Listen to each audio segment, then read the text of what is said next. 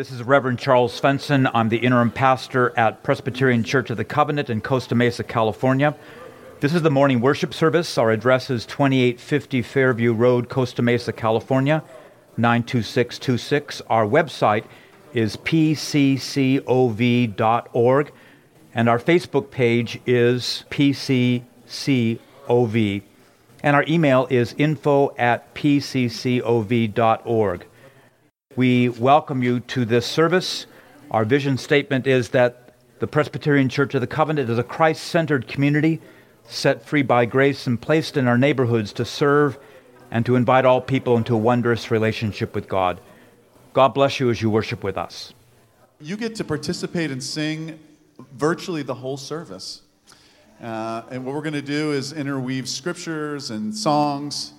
Uh, there will be some of our traditional things like a sermon at a certain point. We'll leave that up to Charles. Uh, there is an arrangement of a, of a well known Christmas tune called Angels We Have Heard on High that I, I put together a couple years ago, and we've done it here every year for a number of years now. It's, uh, it's not Presbyterian, so it's to it's gonna put you on your toes a little bit. I'm sorry. And I'm only to ask you to stand twice in the whole service, and it's towards the front. And this is one of those moments. So, as we start today's service, let's stand and let's join our voices together and celebrate the birth of the King.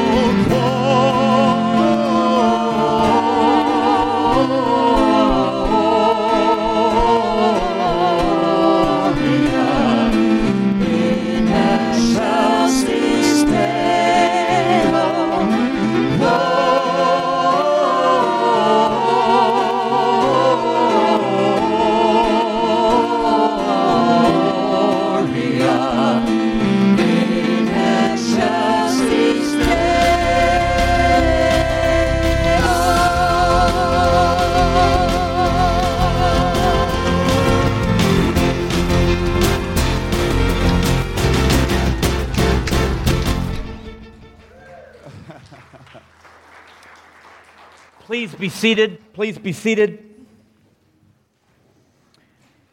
See, I am sending my messenger to prepare the way before me, and the Lord whom you seek will suddenly come to his temple.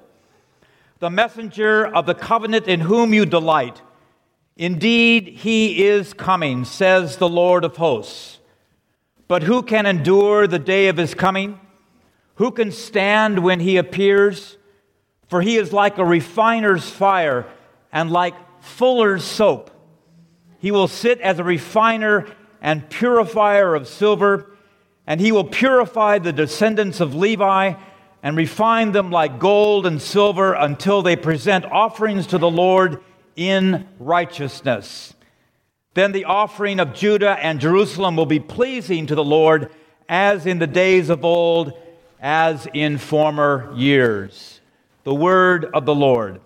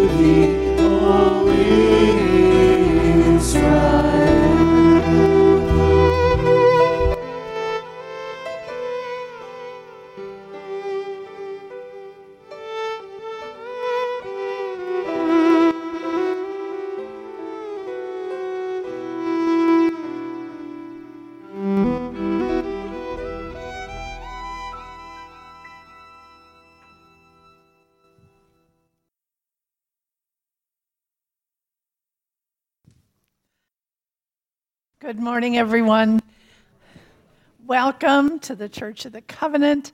Welcome to this wonderful celebration in this festive season. A couple of announcements that I would like to give. Next Sunday, which is the 16th, after worship, there will be a very brief congregational meeting for the purpose of electing the new deacons and elders for next year. So if you would put that onto your calendar and plan to stay for just a few minutes. For those of you who are going over to the Vanguard Theater this afternoon, pick up your tickets and your parking passes from George O'Hara in Fellowship Hall. So it's uh, once upon a time at, at 2 p.m. So get your tickets and parking passes for those who will be going to that. The other activities of the church continue as usual this week, so all the Bible studies and everything is in session. Okay. Now, uh, do we have any visitors with us today that we can greet and say hello to?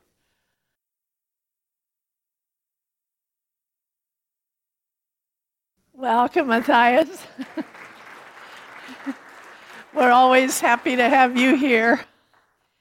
We welcome Dr. Freddie Elbadi here today from Cairo, Egypt, and he's going to be speaking in a few moments. Dr. Freddie. Welcome to you. Other visitors. Just be, please be sure to sign the guest or the, the attendance register. And if you are new, we want to be able to let you know and tell you how happy we are that you chose to worship with us today. Now, if you would take just a few minutes to stand and greet one another, we will begin worship. Good morning, and please be seated. May we have all the children come forward for the children's story. Come on up. Come on up. Youth, come. Young at heart, come.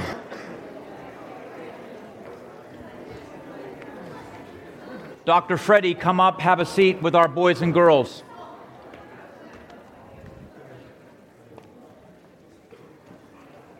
So, welcome, boys and girls, on this second Sunday of Advent. We are coming toward the birth of our Savior, and we are glad that you are here. Dr. Freddie, Dr. Freddie Elbadi, is here from Cairo. Can you raise your hand, Doctor? Where is Cairo? Who knows where Cairo is? Is it in Egypt? Okay, all right. Now, Dr. Freddie, you might um, notice some of this currency. What is, what is this? This is 50 pounds? 50 pounds. Can you hold that for me? Uh, don't rip it, yes, don't rip it up. and what is this? 200 pounds. 200 pounds. Ooh. ooh, ooh. Dr. Freddie operates a hospital called the Salam Medical Center in Cairo. And he treats old people and middle aged people. Do you treat boys and girls? Sure. Okay. Do these people look healthy to you? Yeah, Okay, good. Do you want to go around and have them open their mouth and say, ah? and uh, 200 pounds. Who's got the 50? Who's got the 50? Doctor, could you tell? Thank you, Everly. Could you tell the boys and girls a little bit about your hospital? We're not going to go a long time here, but just, just share a little bit about your hospital. Yeah, actually, this hospital we, we treat the poor people who cannot get health care. Many people in Egypt are, are not able to get any good health care. So it's a Christian hospital by the church, and we, we help everybody, children, old people, uh, Christians and Muslims. You'll hear more about people from other religions, maybe who don't like us, but we show them love the other side. We, we serve them. Uh, we show them love in a practical way. And could you tell us what your father does? Uh, Your father, My father is a Presbyterian um, uh, minister. Uh, he retired two years ago, but he served uh, for 40 years as a church pastor, uh, and then uh, for 18 years as president of the Churches of Egypt, the Protestant Churches of Egypt. and can you tell us, um, Dr. Freddie, what this is? This is a gift that he has brought to our church. And can you tell us about this? This actually a handmade uh, craft made in Egypt, made by some. Uh, uh, the people who, who make it actually are, are poor people. They, they do it and they, they sell it for. Uh, hello.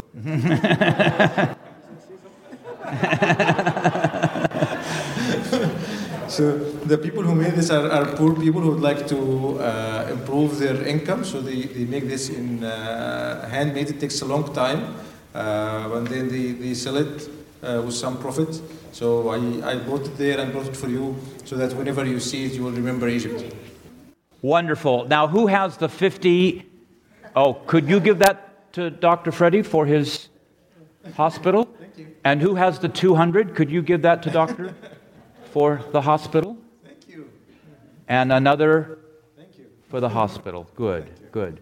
All right, let's fold our hands and bow our heads and pray. Oh God, we are thankful for Christians who are far away that do good work. We thank you for Dr. Freddie and his hospital. We pray your blessing upon that work.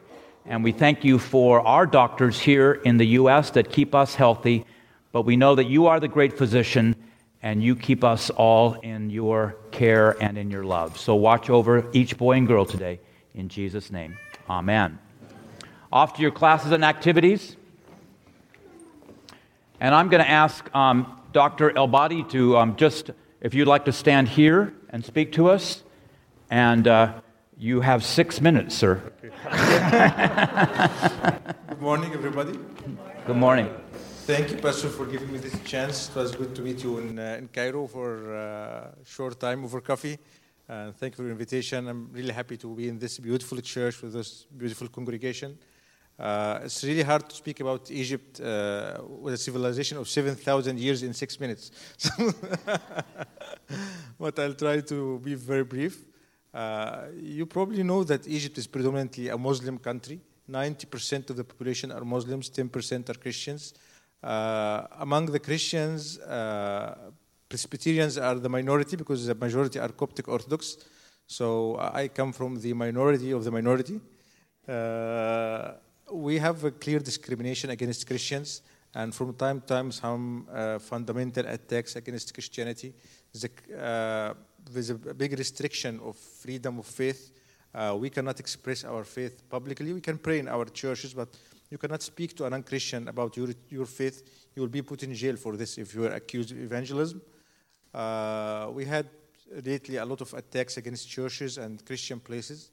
Uh, this vision of uh, showing our faith in a practical way actually uh, started 20 years ago uh, when I was just graduated from the medical school. Uh, I had this vision to serve the people in a community where there's a great need of healthcare. I know I've got some issues here with healthcare, but we in Egypt actually 90% of the people are not covered by any kind of health insurance. Uh, it's, it's very difficult to access any quality health care. So we started to offer a small clinic uh, by the hospital, by the church. Our church is a very small church, and this is something to encourage you. The church I came from is 35 members church, only 35, and it's, it's not a rich church. We can hardly pay our pastor's salary, uh, but we had this big vision and big uh, dream to, to serve the people. So we offered this building and we invited Christians and Muslims to work together in a unique experience where no Christian place would be uh, brave enough to get Muslims in their facility to work alongside with Christians. Uh, but we started this, and in the first year we served 2,000 patients. Last year we served almost 30,000 patients.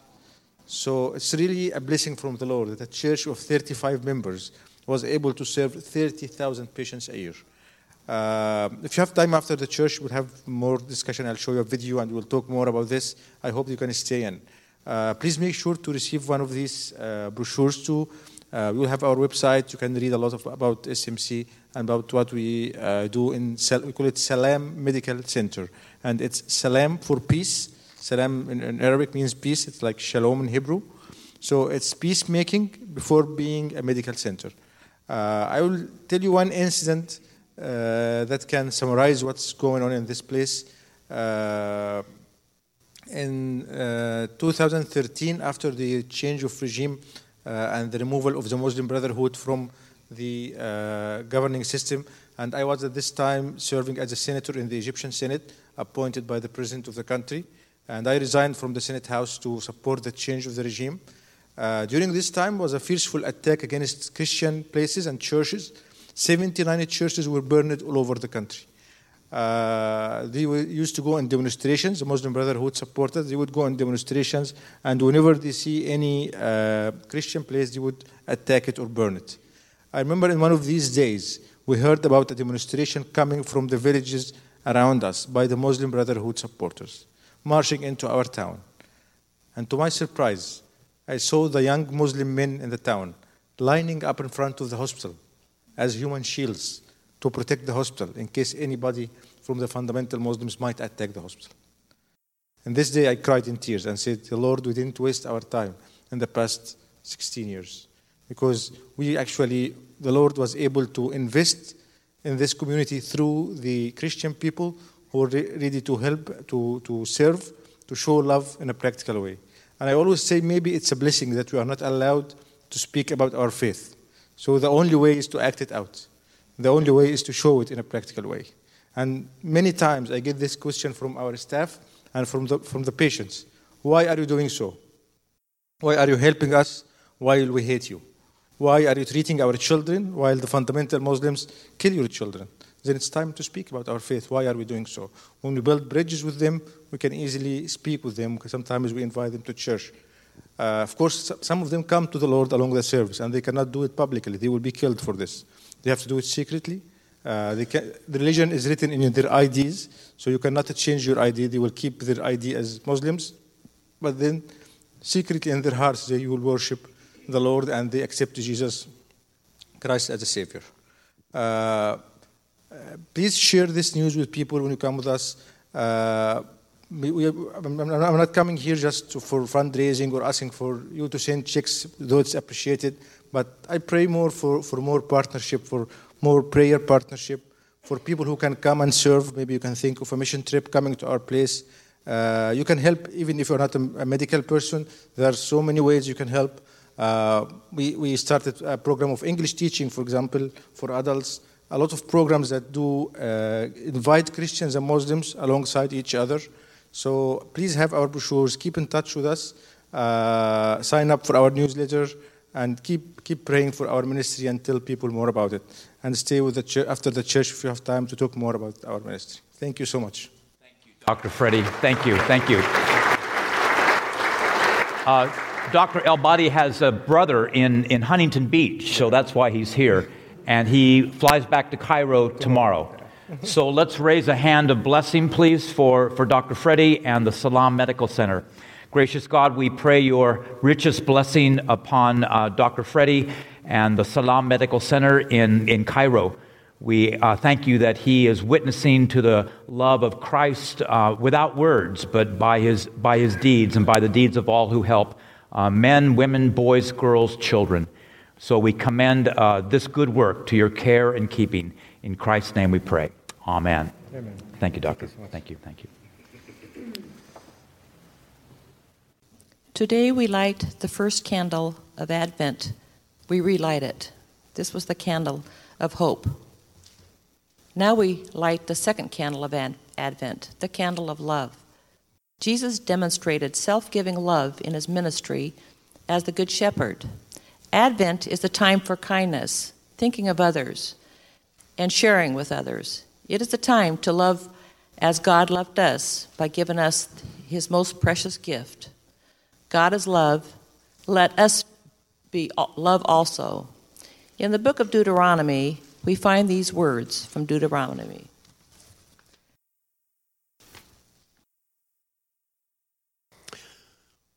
For the Lord your God is God of gods and Lord of lords, the great God, mighty and awesome, who is patient, is not, who is not um, partial, and takes no bribe. Who, thank you, who um, who executes justice for the orphan and the widow, and who loves the strangers, providing them with food and clothing. You shall also love strangers, for you, are, you were a stranger in the land of Egypt. From the Gospel of John, we hear, I give you a new commandment that you love one another just as I have loved you. You should love one another. By this, everyone will know that you are my disciple if you have love for one another. Let us pray. Teach us to love, O Lord.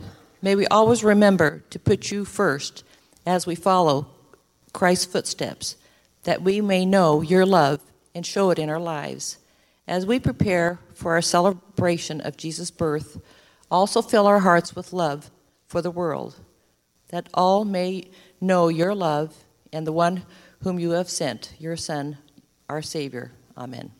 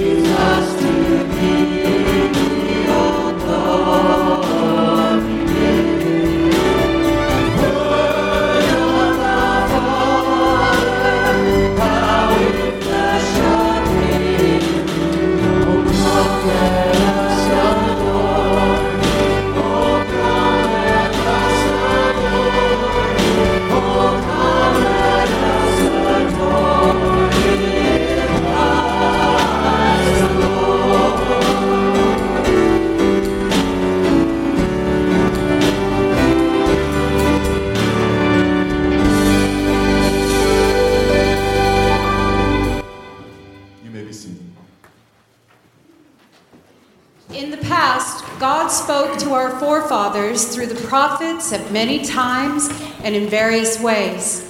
But in these last days, he was spoken to us by his Son, whom he appointed heir of all things, and through whom he made the universe. The Son is the radiance of God's glory and the exact representation of his being, sustaining all things by his powerful word. For God so loved the world that he gave his only begotten Son, that whoever believes in him will not perish, but have eternal life. The word of the Lord.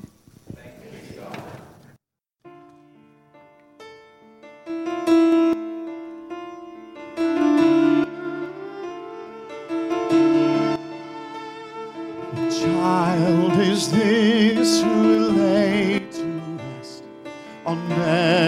Mary's lap is sleeping? Angels greet with anthems sweet, while shepherds watch our King.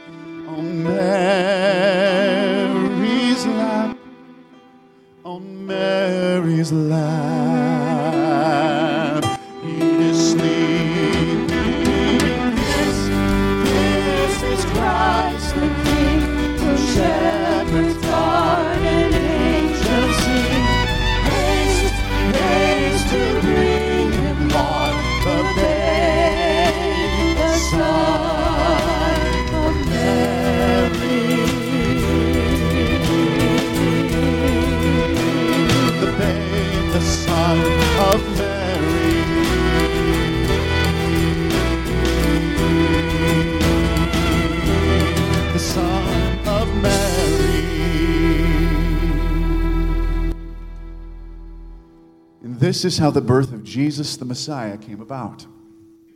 His mother Mary was pledged to be married to Joseph, but before they came together, she was found to be pregnant through the Holy Spirit. Now, because Joseph, her husband, was faithful to the law and yet did not want to expose her to public disgrace, he had in mind to divorce her quietly. But after he had considered this, an angel of the Lord appeared to him in a dream and said this Joseph, son of David, do not be afraid to take Mary home as your wife, because what is conceived in her is from the Holy Spirit. She will give birth to a son, and you are to give him the name Jesus, because he will save his people from their sins. Now, all this took place to fulfill what the Lord had said through the prophet The prophet had said, The virgin will conceive and give birth to a son, and they will call him Emmanuel, which means God with us. When Joseph woke up, he did what the angel of the Lord had commanded him and took Mary home as his wife. But he did not consummate their marriage until she gave birth to a son. And he gave him the name Jesus, the word of the Lord.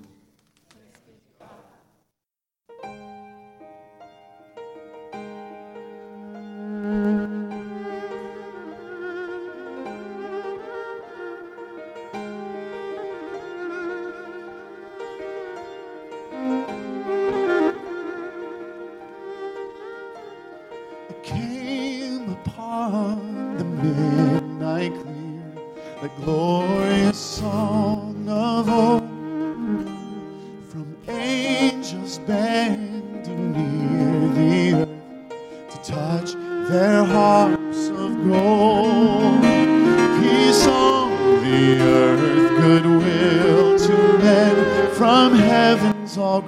gracious King the world in solemn stillness lay to hear the angels sing.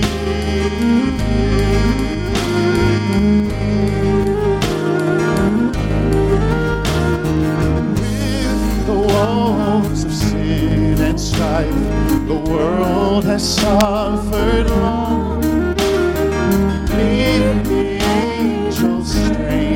strain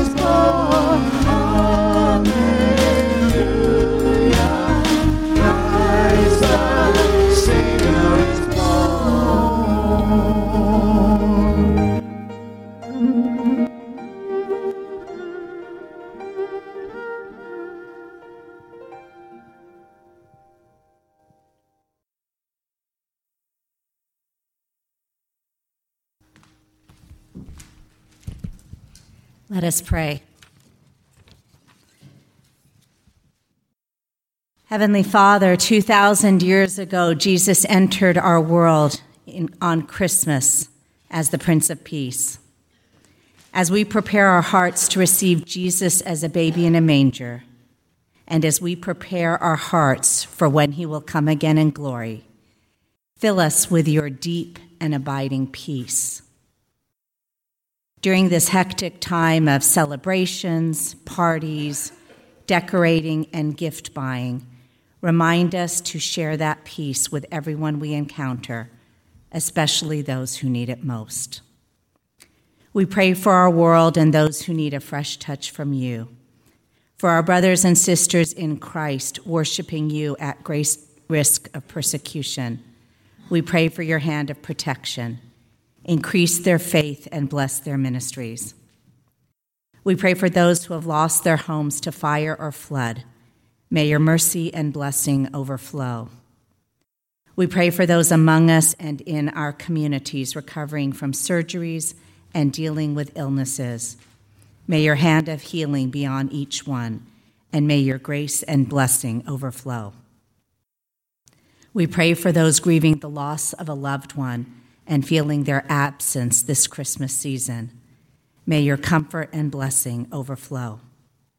For those who have little, whether it is little food, shelter, friends, finances, family, we pray that you would open our eyes to see where we can help bring some joy in the name of Jesus for your honor and for your glory. And it is in his strong name that we lift these prayers. Amen. As we continue our worship, we bring our tithes and our offerings. In your brochures today, we have a deacon's offering envelope. We're accepting the deacon's offering today. Whether you have much or whether you have a widow's mite. May God bless you and may He bless your offerings for His kingdom.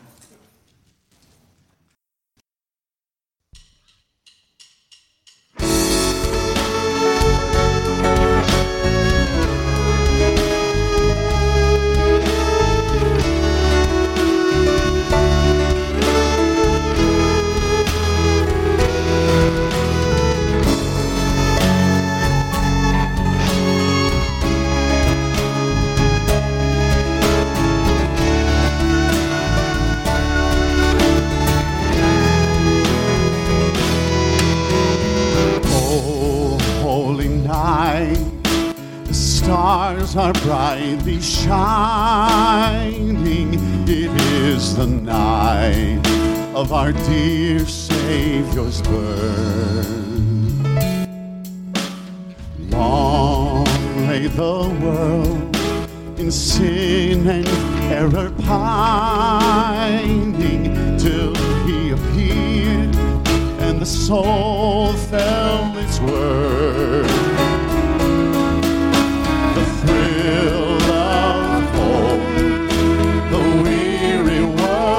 Rejoices for yonder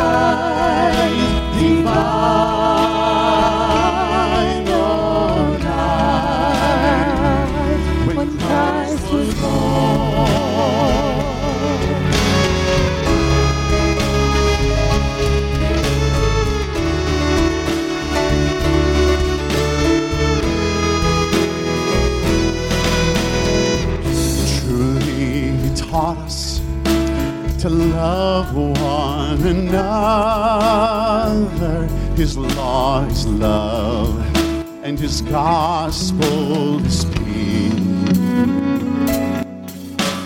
Chain shall he break, for the slave is our brother, and in his name all oppression shall cease.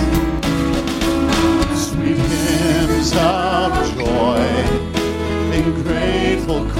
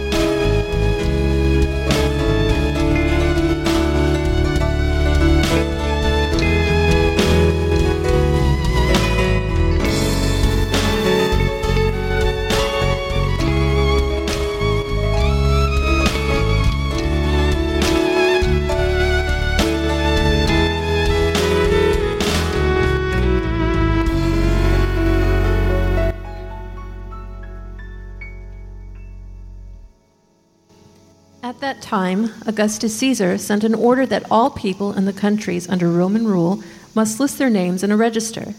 This was the first registration. It was taken while Quirinius was governor of Syria, and all went to their own towns to be registered. So Joseph left Nazareth, a town in Galilee, and went to the town of Bethlehem in Judea, known as the town of David. Joseph went there because he was from the family of David. Joseph registered with Mary, to whom he was engaged and was now pregnant. While they were in Bethlehem, the time came for Mary to have the baby, and she gave birth to her first son. Because there was no rooms left in the inn, she wrapped the baby with pieces of cloth and laid him in a box where animals are fed. The word of the Lord.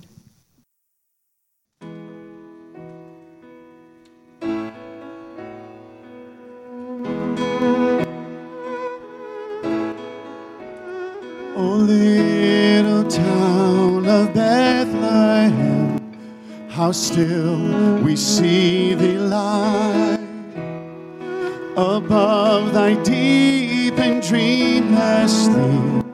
The silent stars go by, yet in thy dark street shineth the everlasting light. The hopes and fears of all the years are met in thee tonight.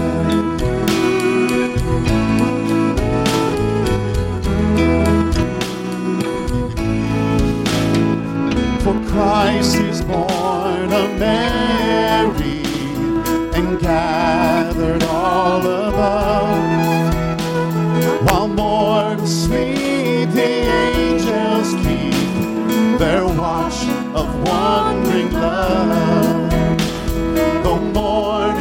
stars together proclaim the holy birth and praises sing to God the King and peace to men on earth.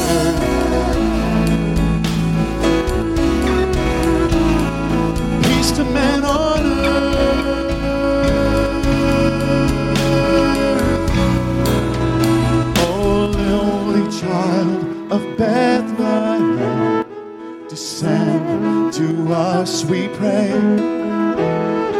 cast out our sin and enter in. Be born in us today. We hear the Christmas angels, the great glad tidings tell. Oh, come to us, abide with us, our Lord Emmanuel.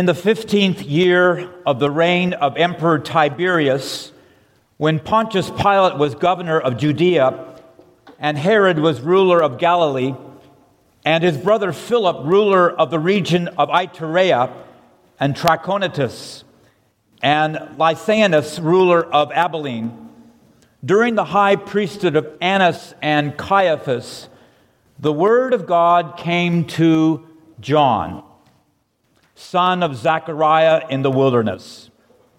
He went into all the region around the Jordan, proclaiming a baptism of repentance for the forgiveness of sins.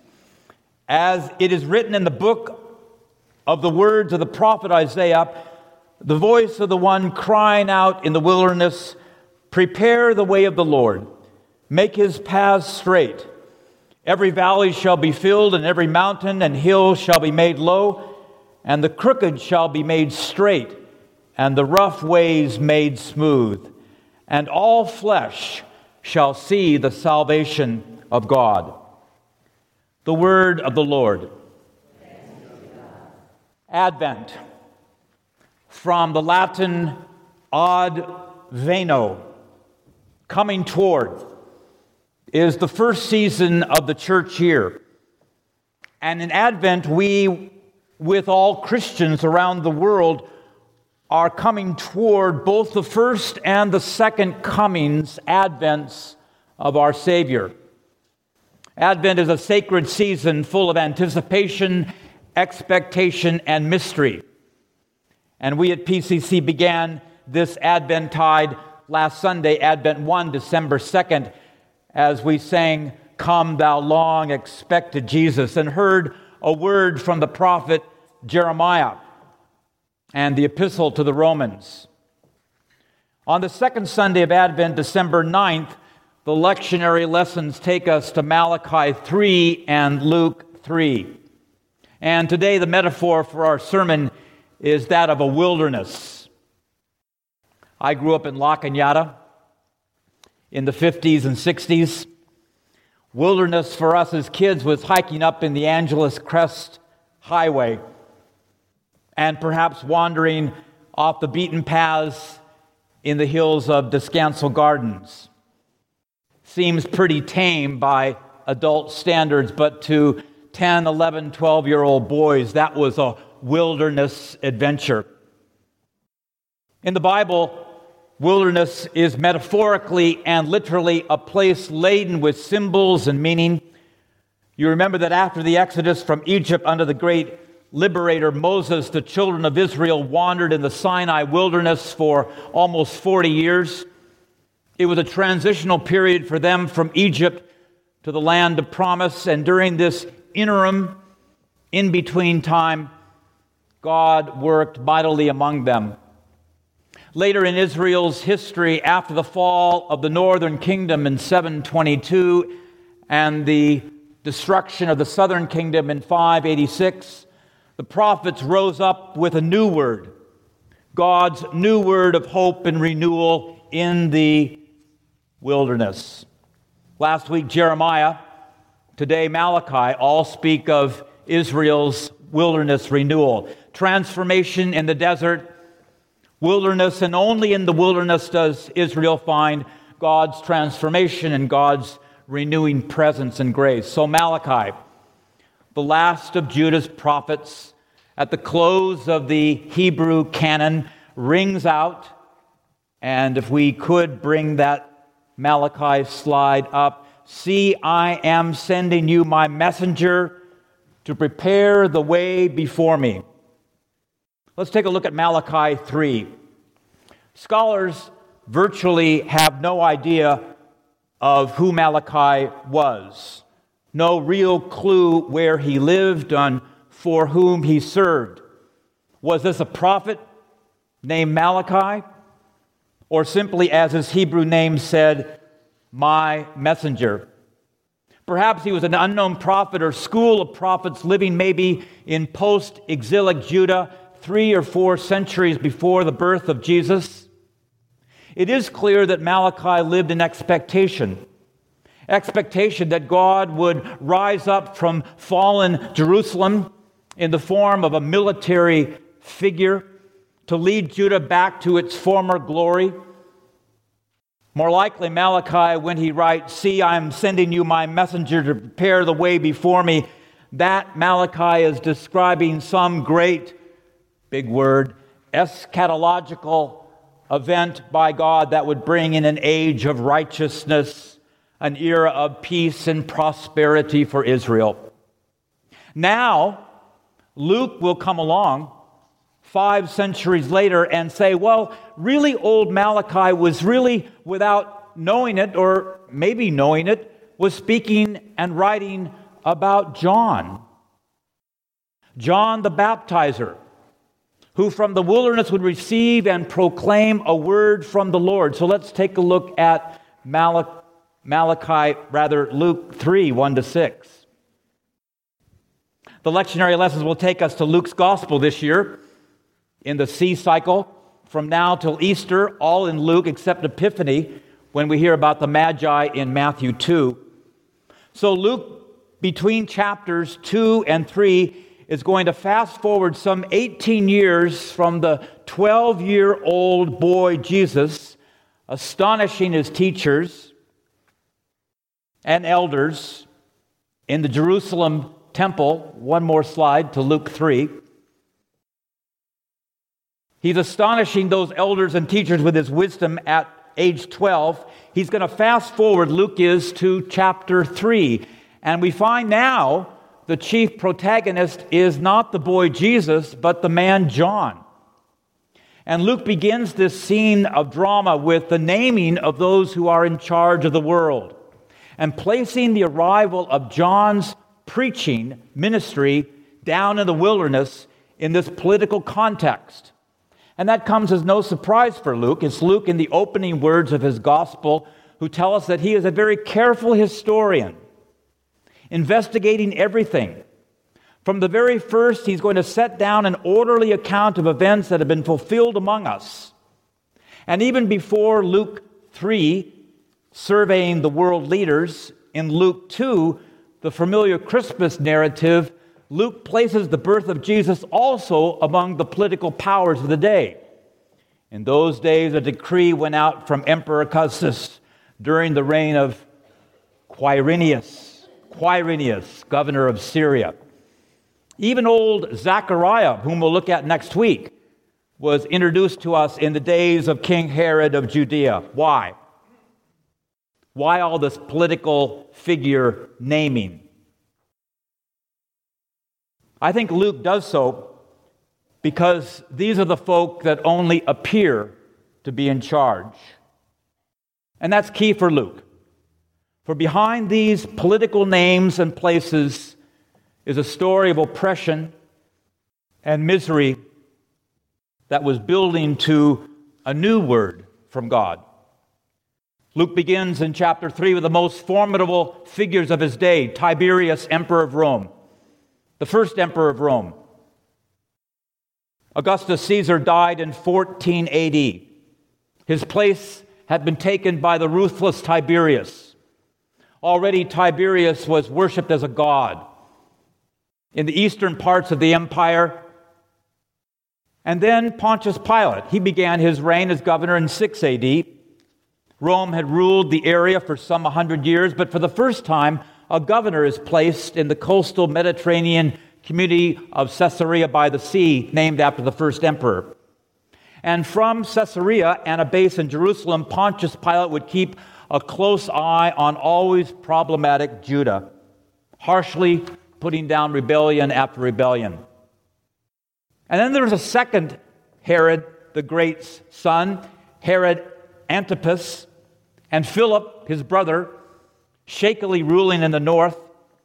Jesus' later hometown in Nazareth. Antipas and Philip also ruled by fear and oppression. Most Jews didn't regard Herod's son as legitimate rulers. These are the political rulers of John's day, and then there are the religious rulers, not much better Annas, Caiaphas. Jewish popular resistance had come and gone, and in many cases been brutally put down.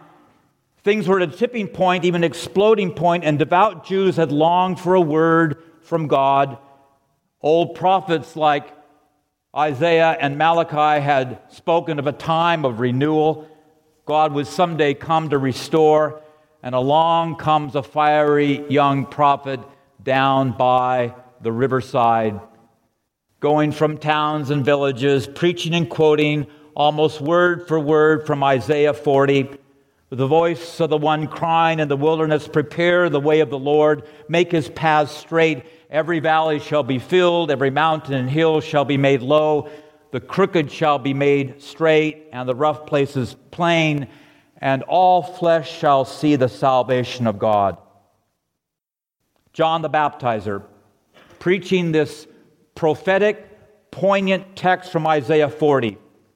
A day when Judah's sorrow of exile in Babylon would be behind them.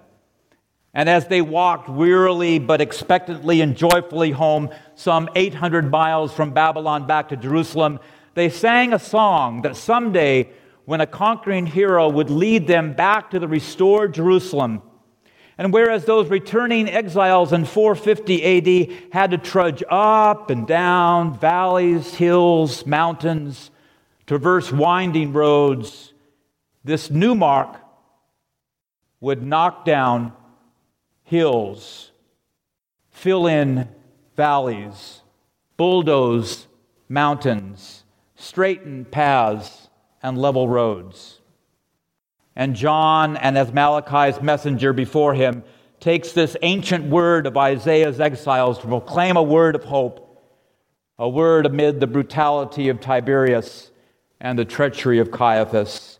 And little Judah, who so needed a word from the Lord, and of all places, that word would come not from Tiberius or Pilate or Herod, it would come to John in the wilderness.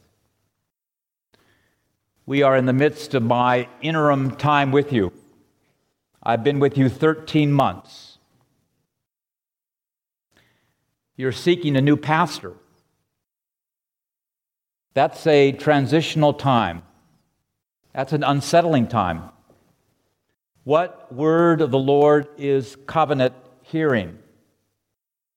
Like God's messenger through John, we hear during this transitional time a reminder of the gospel. And that gospel is preached and heard and followed. The same glorious news that you have heard from your former pastor, your current pastors, your faithful lay people, since this church began almost 60 years ago. It's the same gospel that Christians in Egypt and here throughout the world. And in the day of John the Baptizer down in that muddy Jordan River, it's the gospel the Apostle Paul clearly and compassionately wrote of in his second letter to the Corinthians. God has reconciled us to God through Christ. God has made us friends with God because of the work and person of Christ.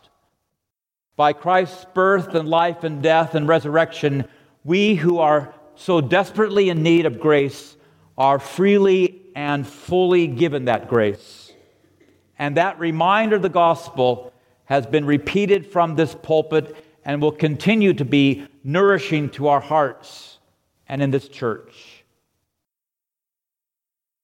Secondly, during this transitional time, we're going to have a reminder that repentance is always before us. That's a, an uneasy reminder. Repentance is simply removing anything that keeps us from being friends with God. And we will hear about repentance in this Advent season, and that's why we wear purple. It's a somber color. In this year and in the years to come, we will make many mistakes and blunders. I will make mistakes and have made blunders. So please continue to pray for me. It's hard to be critical of someone for whom you are praying. And I will remind you week by week of the gospel, and I'll remind you week by week of repentance. And finally, in this Advent tide, we see that all salvation and all flesh will see the redemption of God. So, in these transitional months that we have left to us, we will see the redemption of God to the wealthy, to the poor, to the black, to the brown. Redemption shall be embraced by young and old, married and single. Redemption of God faithfully followed by all flesh, all Americans, all Egyptians, all 50 million refugees of our world who have no home today. We pray for victims and perpetrators of horrific crimes, unbearable sadness for Egyptian believers, fires in our own land, shooting in Thousand Oaks. We have a renewing season of Advent before us. In this transitional wilderness, where will we hear a word from the Lord? The word came to John in the wilderness. So we laid to rest our 41st president in George Herbert Walker Bush this past week. And one of his eulogizers at the Washington National Cathedral said that the president left behind thousands of personal notes. And that was true. When I was serving in Kennebunkport, Maine, I can't tell you the number of handwritten cards the president, while he was president, left on people's porches, just saying hello.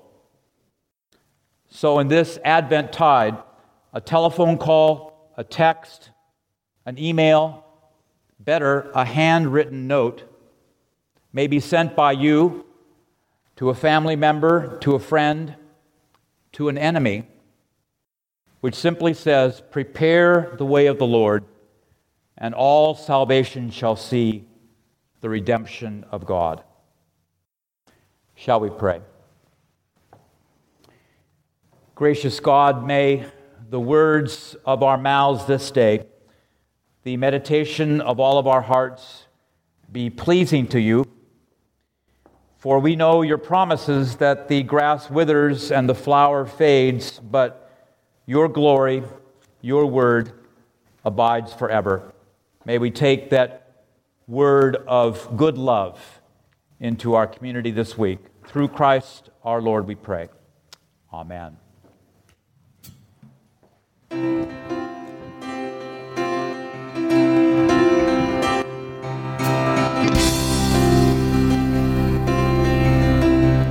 Longer than six minutes joy to the world. The Lord is come. Let receive. Let every heart prepare Him, and nature sing.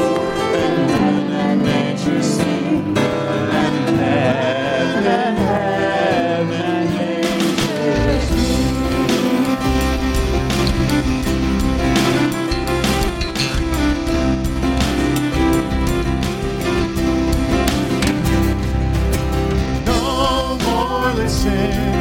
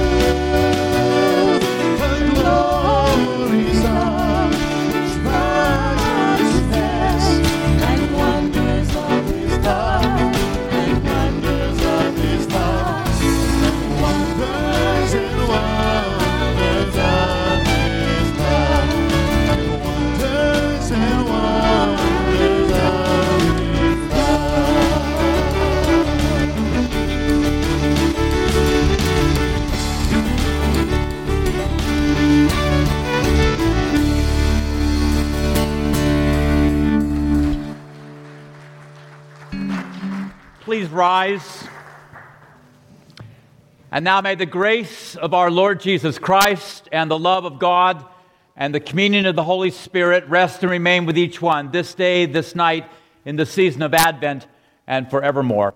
Amen.